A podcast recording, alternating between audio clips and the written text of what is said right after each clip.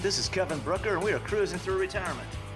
You know, when you get ready to retire and you go into retirement, there's some good news that your expenses may go down after retirement, but the bad news is that some may go up. And on today's show, we're going to break that down.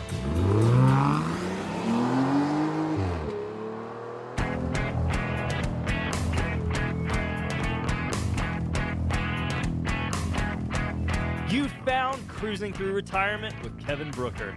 Kevin is an investment advisor representative with more than 30 years' experience.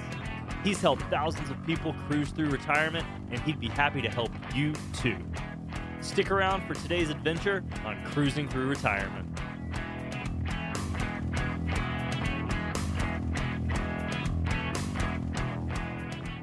Welcome in, everybody. This is Cruising Through Retirement with Kevin Brooker. I'm consumer advocate Steve Siddall, and uh, looking forward to today's show. Kevin, of course, by the way, uh, 30 years in the business. He is a fiduciary. He's an independent and uh, investment advisor representative. He's an author. I can say that now. We're going to talk a little bit about his new book and uh, so much more. Hey, Kevin, what's going on?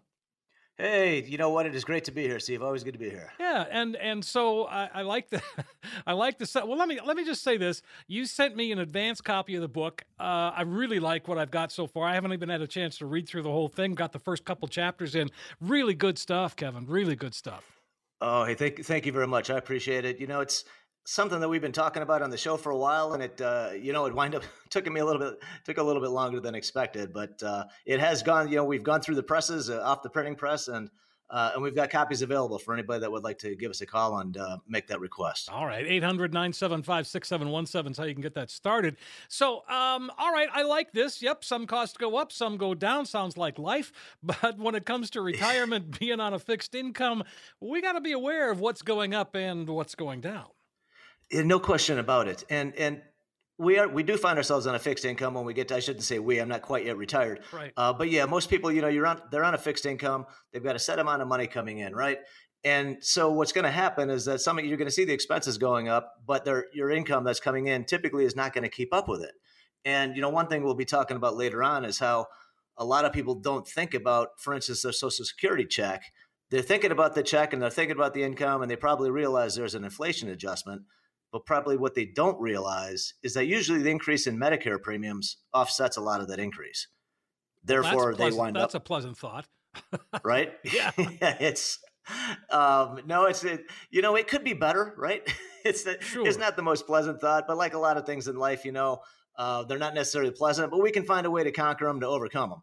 And one of the things that we want to look at is uh, your RMDs. You know, guys, a lot of us put away money in retirement accounts, traditional retirement accounts, where you get the tax break when we put it in, right? Yeah. And and then it's going to grow tax deferred, which is all which is all good because the the doing the benefit of doing that, if you guys have seen the charts on it, the difference is that the money you would have taken out of that, you know, let's say it's a hundred grand and you had to take twenty out to pay taxes, then you've got only eighty thousand working for you, and doing that every year over many many years, you wind up with a significantly larger amount of money going the tax deferred route because you didn't have to take anything out of it to pay your tax bill.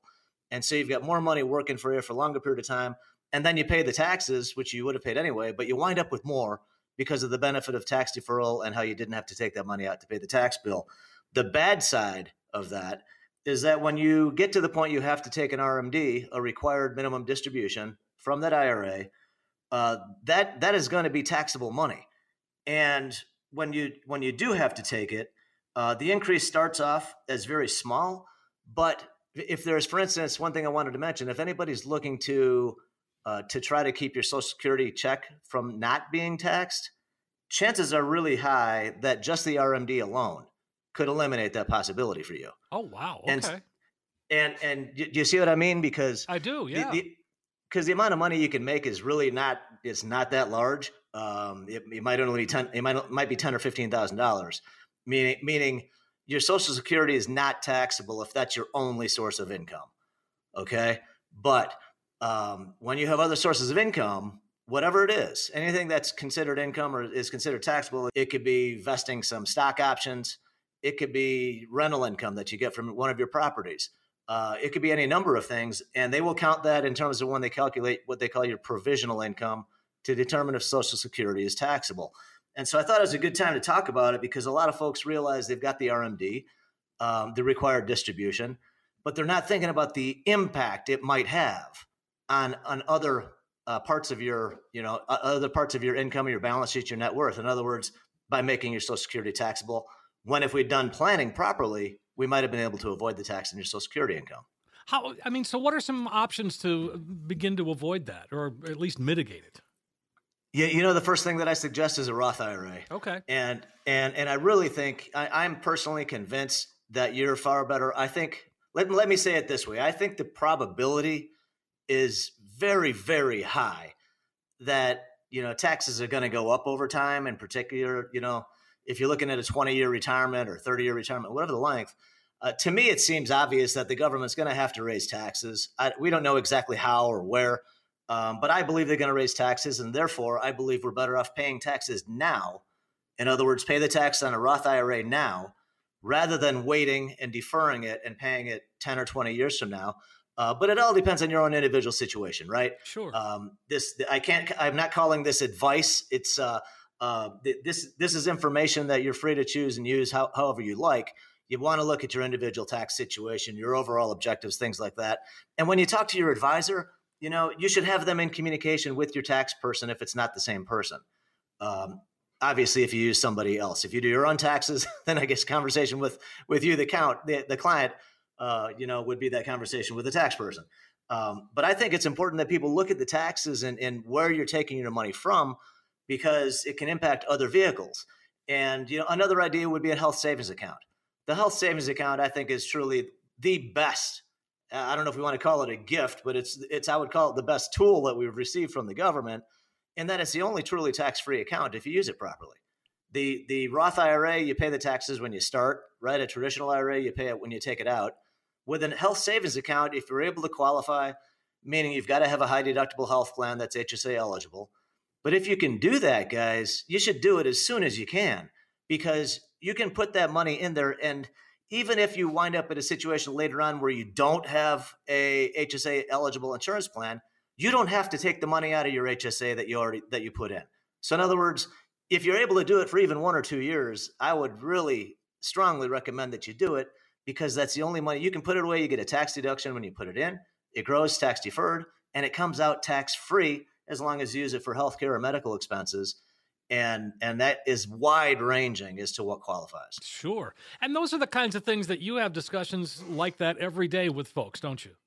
Yes it, it, it's a key it is. It, these are these are conversations we, we have every day and we want to stay on top uh, stay on top of these things because the, you know it's like a the decision that you make now let's say a guy's in his you know person's in their 40s making that decision now versus not dealing with it or looking at it or being aware of it later on that can cost you tens of thousands of dollars that you missed out on in tax savings. Sure. And so the sooner you the sooner you can start the better. Right. And but there are I mean again with the HSA in particular, uh, if you're in your 40s and you've got an HSA and you start funding that now, holy cow, that's going to be a big deal by the time you retire. Oh, yeah, that should be, you know, if if you're married and you can put in what 7 grand a year or something, yeah. I mean, that could be well into six figures, right? Sure. And and and I'll tell you guys my personal plan you know, is uh, I, I, will be putting, uh, you know, converting everything into a Roth IRA uh, in, you know, in my early to mid 60s is my plan. Um, you you need to be aware also of the implications on Medicare with regard to your income. Uh, for instance, I don't know if you guys, you know, talking about Medicare premium, the increase in Medicare premium can eat up, you know, the increases in your Social Security check. Sure. Uh, the other thing about medic, and, and by the way, let me add, there is a hold harmless provision in the law. Uh, so I don't want anybody to think if Medicare goes up by 10% and your Social Security increases by 5%, that you lose 5% of that income, because that's not the case. There's a provision called that they call hold harmless, and that means no matter how much Medicare inc- increases, as long as you're already getting, you're already claiming your Social Security check, guys. That's a key asterisk. All right if you're already claiming your Social Security, it doesn't matter how much Medicare increases. Uh, it, it, will not result in a net decrease of your Social Security check. Well, that's good to know. And I mean, I think that's a good provision. Obviously, I think I, I think it's a, I think it's a great provision. Sometimes I'm surprised that they let that one fly. Um, you know, it's a, that's a consumer friendly that's a consumer friendly you know protocol. Uh, the, and the, the reason I mentioned there's an asterisk on that on that uh, issue that we just went over is that the people that are waiting to claim your social security in other words let's say you're 67 and you're still waiting to claim social security then there's no limit how much they can increase your medicare premium right? Mm-hmm. um, and and so I just want to make that clarification. Some people say that's a benefit to signing up for social security and claiming it earlier all right? Because when you haven't yet claimed your medicare premium can go up by any amount. But if you're already claiming social security it can't go up more than the increase in your Social Security check. I get it. Sure, sure. You see what I'm saying? Yes, so some I people do. claim that as a benefit. I think it's impossible to calculate, though. Yeah, I mean, I, I guess it just uh, given anyone's given situation is different, and whatever makes sense to them. It it is, and that's why you have to have that conversation with your advisor. You know, if you're married, have it you know with your spouse, and uh, you know you know because the issue is if you get an eight percent increase in your Social Security check by waiting, right? Delayed retirement, you get the extra credit for your Social Security well, what if your Medicare premium goes up that much? Or what if it goes up more than that much? I mean, it's not going to be the same because the Medicare premium is like what 130, 150 dollars, something like that. And sure. your Social Security check should be 10 times that. So, you know, but it's an issue that you want to, you just want to be aware of it, right? You want to do the math, be aware, get the information, and then make the decision that's best for your situation. Well, because there's a certain expectation in terms of, okay, this is what my Social Security check is going to be, and you plan on that. And and I mean, obviously, take Medicare into or you know Medicare into account in terms of Social Security and all of that. But those are again, those are things that you need to know to uh, for your own planning. That, that's you, you definitely you definitely should know that. All right, and these and these are all conversations that you you should be having with your advisor um, because there's a lot of you know the more that somebody gets into it, typically, the more they realize how nuanced it is you know there's all these little rules and implications and and and it's like a set of dominoes yeah. you know and you hit one or two of them and they're all going to fall and, and and it just when i think about some of those some of those i say you know if if they had just done a little better planning or a little better execution you know which is what the advisor should be helping you with it could it could save a it, it's not just you know because a lot of times i think people just think about portfolio performance or you know what kind of service the person is giving you and and and it's about investment management and things like that they're without thinking about you know what that person should be able to save you money in taxes and expenses too. It's not just how much we can make you in the market or eh, things like that. You know there's a lot of facets to working with an advisor.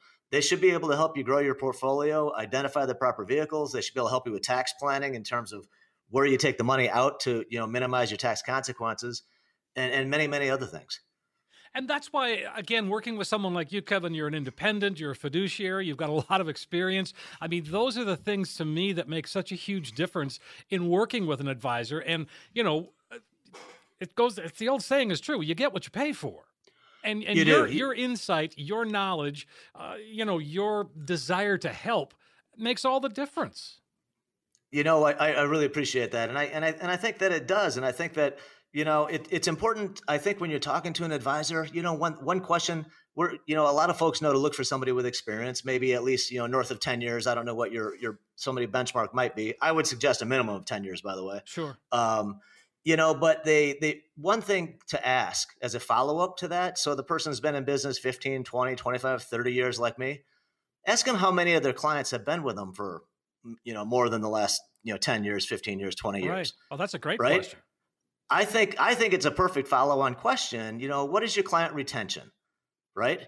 I think that that to me is is should give you a lot of insight as to you know because because it's it, it, I don't I don't know how to describe it. I hate to necessarily compare it to dating, but sometimes it feels that way. You know, you know they say you, got, what you got to kiss, kiss a bunch of frogs to find your Prince Charming yeah, or something. Of course, yes. you, you, you know, and and I and I think that you know a lot of advisors, a lot of people, just like they make you know they, they make a good first impression right? Sure. And and right, but I've met a lot of clients because all of my clients they always have another they I shouldn't say I say always, probably 80% of them are coming from another advisor. Some of them have been doing it, you know, they've, they've been do it yourselfers all their life and, and they and they want to get a little more help as as they get into retirement. Um, but I'd say 80% of them already had another advisor and they're leaving them because they're not happy with how things are going. And a lot of times it's about service, you know, like the person never returns your phone call or they don't respond to your email or whatever it might be. Um, they just don't feel like they're getting the service. Is that, and it's surprisingly that's actually a bigger issue that people have as opposed to performance, which always surprised me um, because service seems it's always seemed to me like anybody should be able to give you good service if their intentions are good Yeah. and they're doing their job, right? Anybody should be able to give you good service. sure. But not but not anybody can give you good performance. That's a whole that is a whole nother skill set. Um and, and so I think it's you know it's a lot of things coming all, all coming together, right? But guys, ask them when whoever you talk to, whenever you talk to, and obviously I, I, you could probably bet I wouldn't be bringing this up if I wasn't very proud of my response to this question. Right. Um, well, of y- you know, course. yeah. You know, I I've do got a lot of clients. Yeah. Well, and and they've been with you forever in many That's, that's what. Yes, exactly. That's what I'm saying. And and, and they, they we've got a great relationship. They've been a lot of them since the '90s.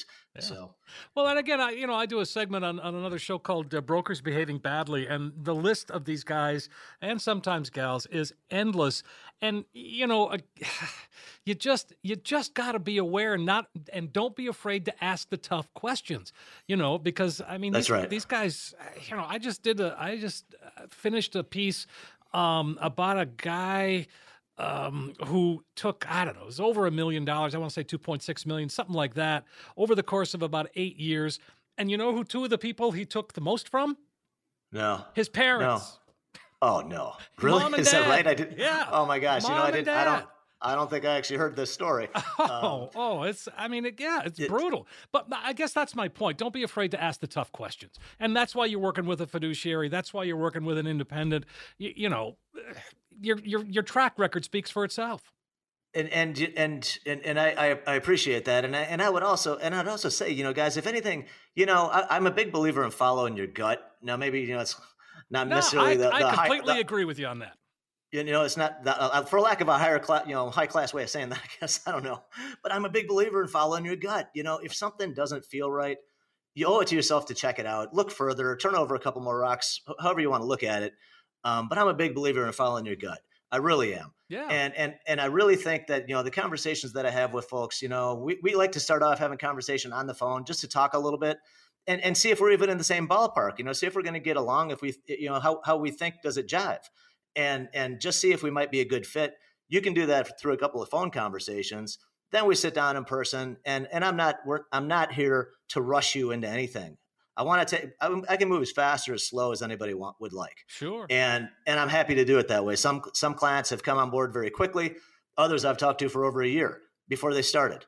Um, but you know what? They're still clients of me today. They're still my clients now, even though he took over a year almost 20 years ago. but it's it's worked out very well, and he's referred both his son and his daughter to me.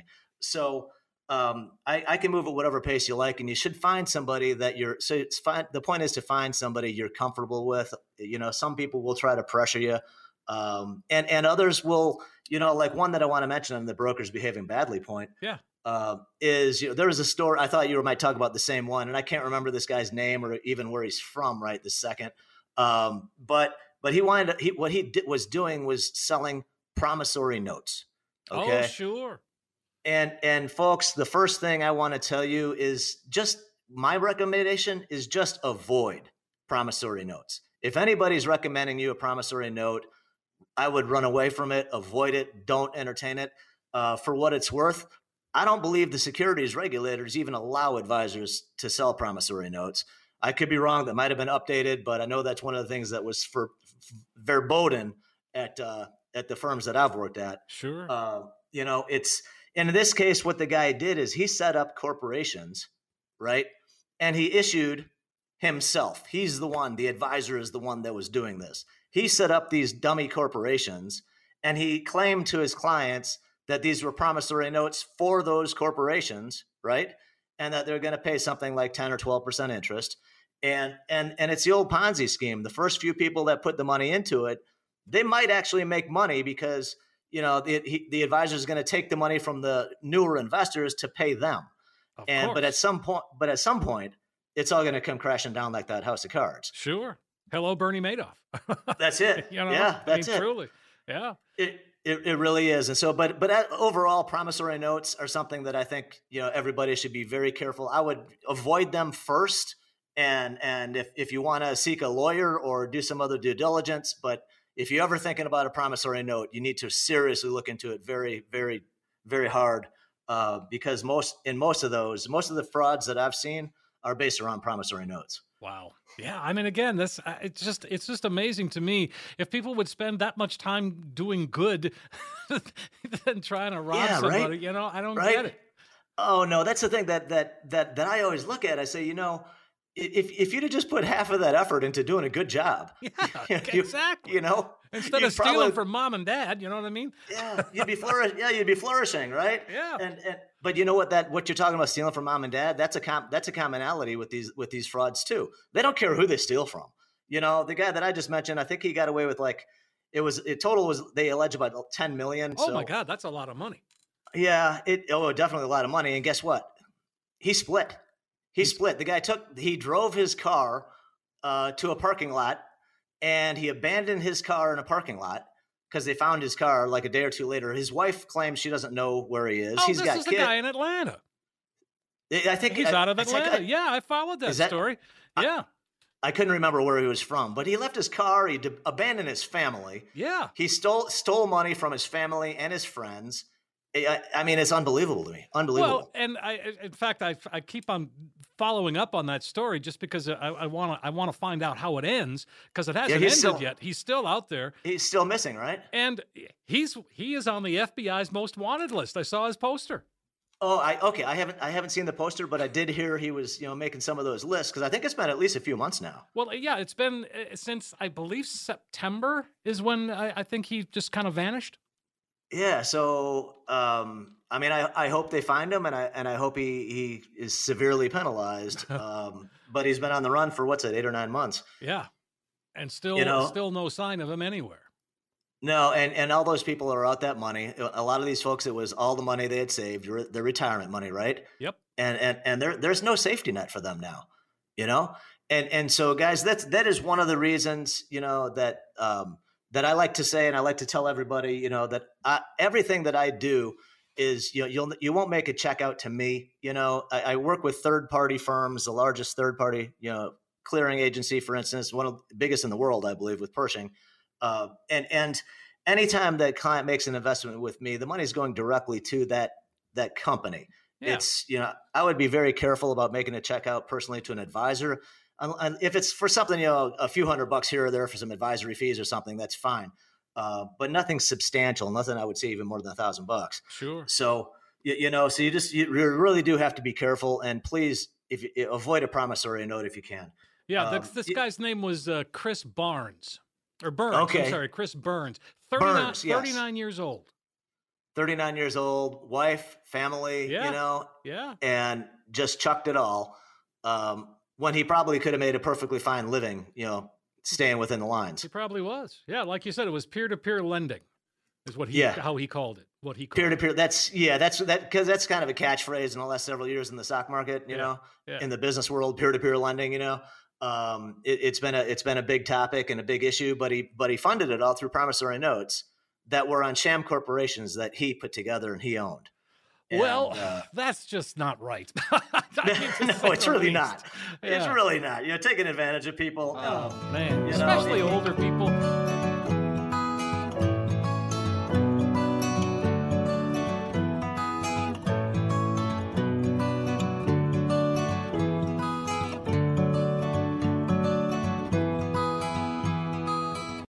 Volatility in the market is a fact. What isn't so clear is what the ups and downs of the market can do to your retirement portfolio. For answers, call Kevin Brooker at 800 975 6717. Kevin is founder and CEO of Silverleaf Financial, and he's been helping people cut through the noise to create a retirement and income plan that can take you all the way through retirement. Call now for your free financial consultation. 800 975 6717 or just text SILVER to 21000. Today's market volatility can really take a toll on your portfolio. But what if you could lock in your gains and still be in a position to participate in the gains without suffering losses if the market plunges again? That's what Kevin Brooker at Silverleaf Financial can help you achieve. Your no cost analysis includes a portfolio x ray showing any hidden fees in your current plan. He'll show you how by claiming Social Security at the right time can make a huge difference in your retirement income.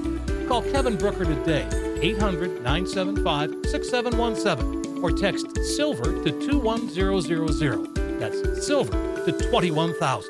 Do it today.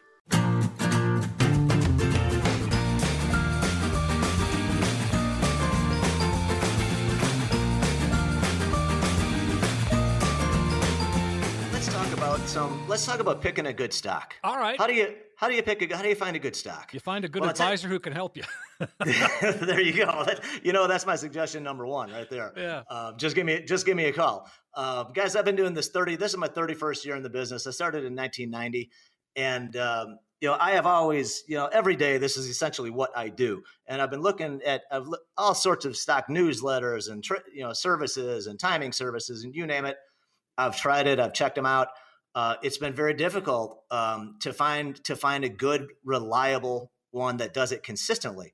Um, but I think I think I finally have have figured something out um, because I've been running a portfolio that's based on uh, I call it rules based. In other words, it, it can be any number of rules. But if you think about guys like Warren Buffett, um, you know, or William O'Neill that started Investors Business Daily newspaper, or Peter Lynch that ran the Fidelity Magellan Fund back in the I want I say the 80s. All of these guys they built they built fortunes because they were able to pick winning stocks.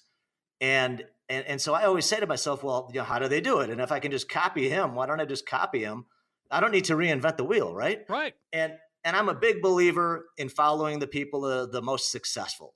And so what I did is I uh, I found some portfolios that are rules based.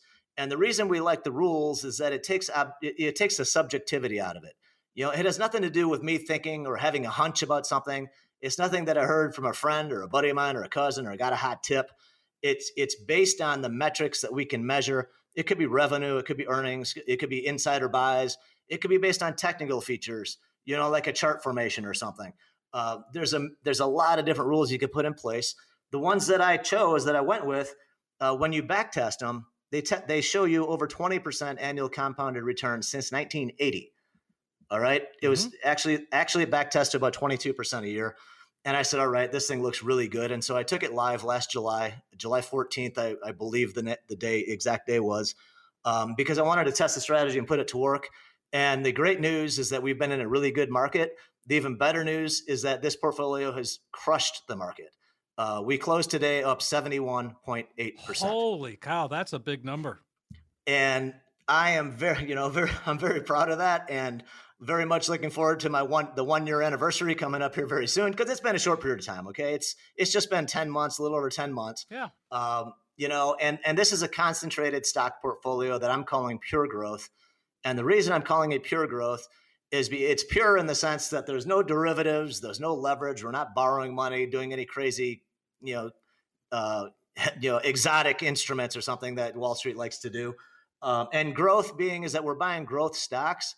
They could be as big as something like a Goldman Sachs or a Facebook or a Google, uh, which I I own all three of them right now, by the way. Um, or they could be these small companies that you've probably never heard of. And and so it's so in other words, it's small, mid, and large companies that I'm buying based on these rules, and and those are simply filters that I run through my computer, and then I it gives me the ideas. So I start with those, and then I use technicals to try to determine entry and exit points uh, and timing. And so, but the portfolio uh, went live uh, that I've been managing for my clients, uh, a select few clients, because I wanted to test it with a small sample. Um, but through today's close, we're at 71.8% That's net. amazing. So you used a term there, and I want you to tell me what that means. You said you use technicals. What does that mean? Yes, yes. And technicals, without getting too deep in the woods, Yeah, I- uh, I technical technical analysis Okay, is all right. it is using charts and trading patterns to determine uh, a good a good time to buy or a good time to sell. Okay, and that's Um, and those are the kinds of things that you learn, uh, you know, by by doing the evaluation that you do. Oh yeah, yes, that it, that is. Well, like I say, the what I'm trying to prove, what I'm trying to demonstrate is that I have a method for successfully buying and choosing stocks. So we need a stock selection method, is my opinion, that that you can that has some rigor. That that is, you know, like Jim Cramer in Mad Money likes to say, you know, rigor. And and in other words, we we we've tested it, we've done this, we've applied it to thousands and thousands and thousands of scenarios. Um, and and that's and, and that's why I like I like to back test to see how these things perform, and that's why I wanted to take it live. So we're doing it in, in, you know, in real life. Uh, so we start off with the screener and the filter, and that gives us the stock ideas. And then I look, I, I make the ultimate decision. I don't buy, I do not buy every stock that makes the cut, but I do not buy any stock that does not make the cut. Does you with me there? I am. Yep, that makes perfect sense. Yes. All right. So I've got a basket of stocks to choose from that have all made the cut. And then what I do is I use technical analysis. I look at how the stock has traded in the past. I look at the chart formation. I look to see where the, where there's good support levels, where there's resistance, things like that. That helps me uh, figure out a good time to you know to buy to buy and a good time to and when I should you know shut the door and say I'm wrong. Um, and I am wrong. Probably a third of the time I've been wrong.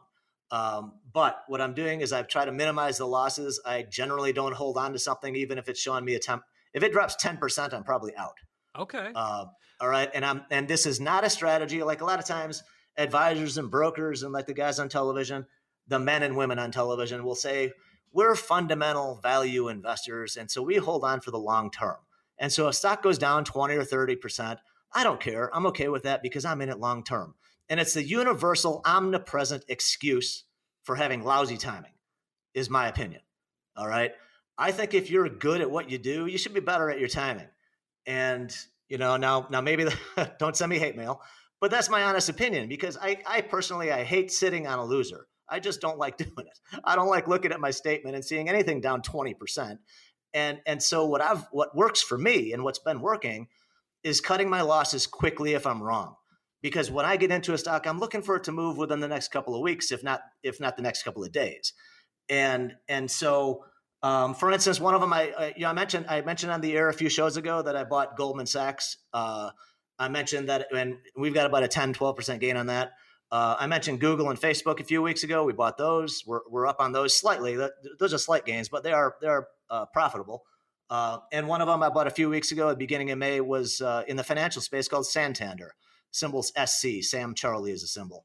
Um, and it's up 10 or 12% just since the first week in May. Wow. So those are the types of things that I'm looking for. And the reason that I bring this up is that if an individual wants pure growth, we can do, you know, we can set up an entire account, you know, with just that focus and with with that with those uh with those parameters but that's not your entire account. It's not designed to be for an entire portfolio, right? Right. Um, and so what I have other clients doing is they say, okay, Kevin, I'd like to put 15%. You know, like one of my one of my conservative clients has over a million dollar portfolio and she decided to use 15% for stocks like I'm referring to here. So then I, I, I go through the same exercises, the same parameters, the same work. Um, and I'm buying, I, I, I pick up positions in the, about $10,000 for her.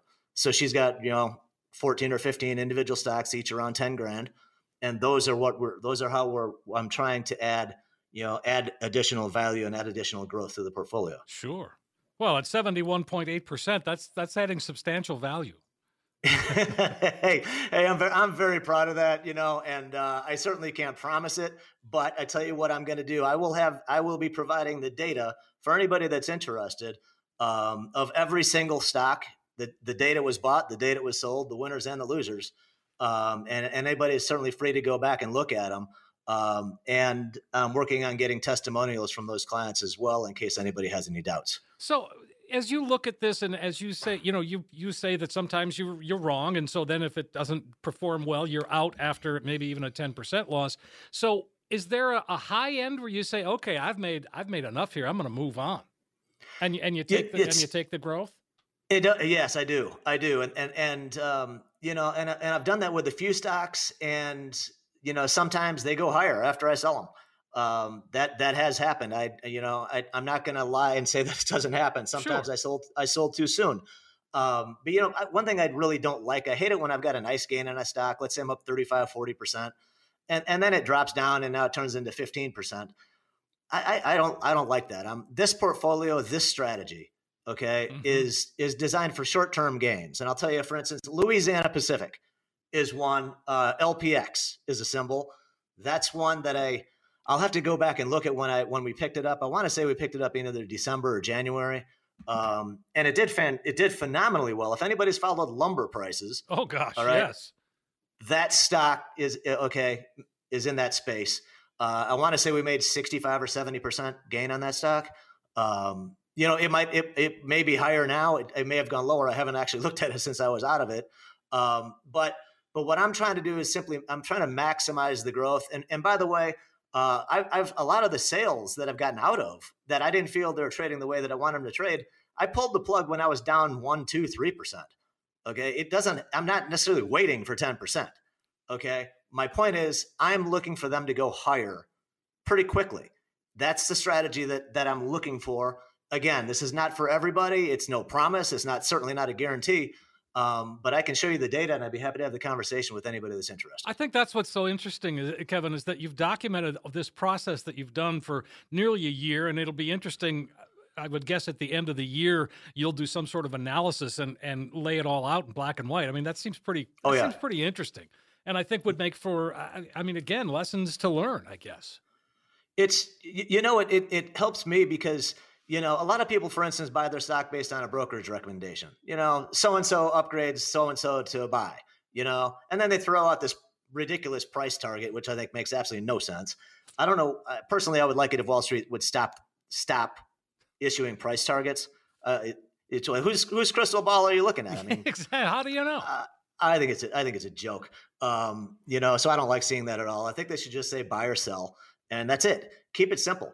Um, but I think a lot of people are doing that, and I, I believe there's a lot of conflicts on Wall Street, and so I question, you know, some of the research that comes out because you know, the, although they call it a Chinese wall, you know, there's supposed to be a separation between underwriting uh, and invite and advisement, and um, you know, and the and the retail broker floor. Uh, but you know, when you have a company, when when a big Wall Street firm brings a company public and they get paid, you know, a gazillion dollars in underwriting fees for bringing it public and then guess what? They come out with a buy recommendation in the stock. really?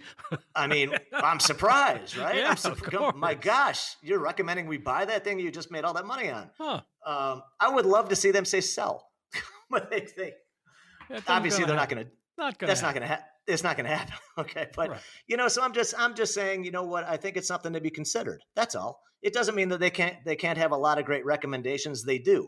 They've got a lot of very smart people working there. Um, but you, you know, to me, I think I, I, think they should be separated. And so I get my research from independent research companies that do not engage in investment banking or underwriting. They don't engage in M and A activity and mer- they don't advise a company on a merger or an acquisition. They don't get paid underwriting fees. All that they do is provide research to guys like me that pay for it. Yeah and and that's where I get my research, and I think that helps me to be independent and objective. I I think so too. And again, boy, we uh, this is a fun show, uh, Kevin. I mean, uh, it's, it's so informative, and again, what you're doing here is is remarkable. I love following along.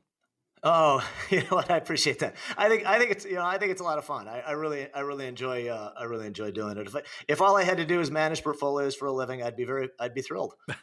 yeah, well, hey, maybe you can retire and do that.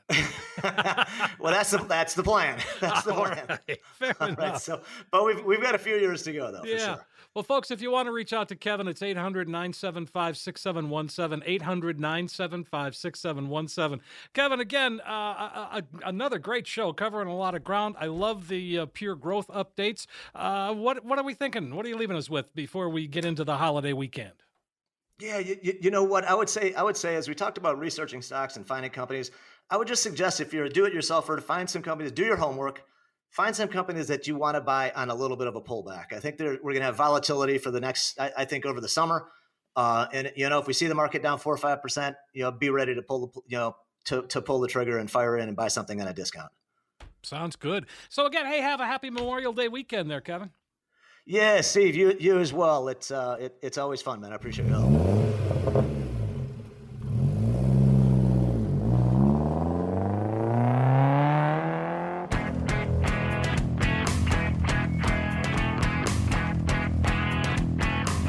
provided is for illustrative purposes only and does not constitute investment tax or legal advice. The covered material has been obtained from sources that are deemed to be reliable, but their accuracy and completeness cannot be guaranteed. There are risks associated with every type of investment vehicle. Please read the prospectus and risk disclosures thoroughly before investing. Insurance guarantees are subject to the insurance company's ability to pay. Neither Silverleaf Financial, Kevin Brooker, hosts, and guests are responsible for the usage of information discussed. Security and investment security and investment services offered through Silverleaf Financial, member FINRA SIPC. Please consult with an experienced advisor before making any investment decision.